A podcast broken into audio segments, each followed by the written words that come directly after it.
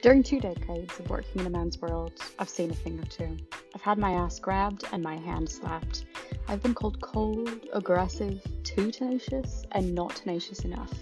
I've reported harassment, and I've remained silent.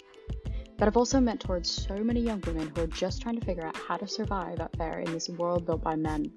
Desperate to find their place and willing to work as hard as they have to to climb up the ladder, only to get the rungs cut out from underneath them. On Currently Clare, I'll share stories that haunt and that inspire, give tips and tricks on cutting a hole in the glass ceiling. I will interview mothers, bitches, and dreamers, and I'll answer listeners' questions and offer advice.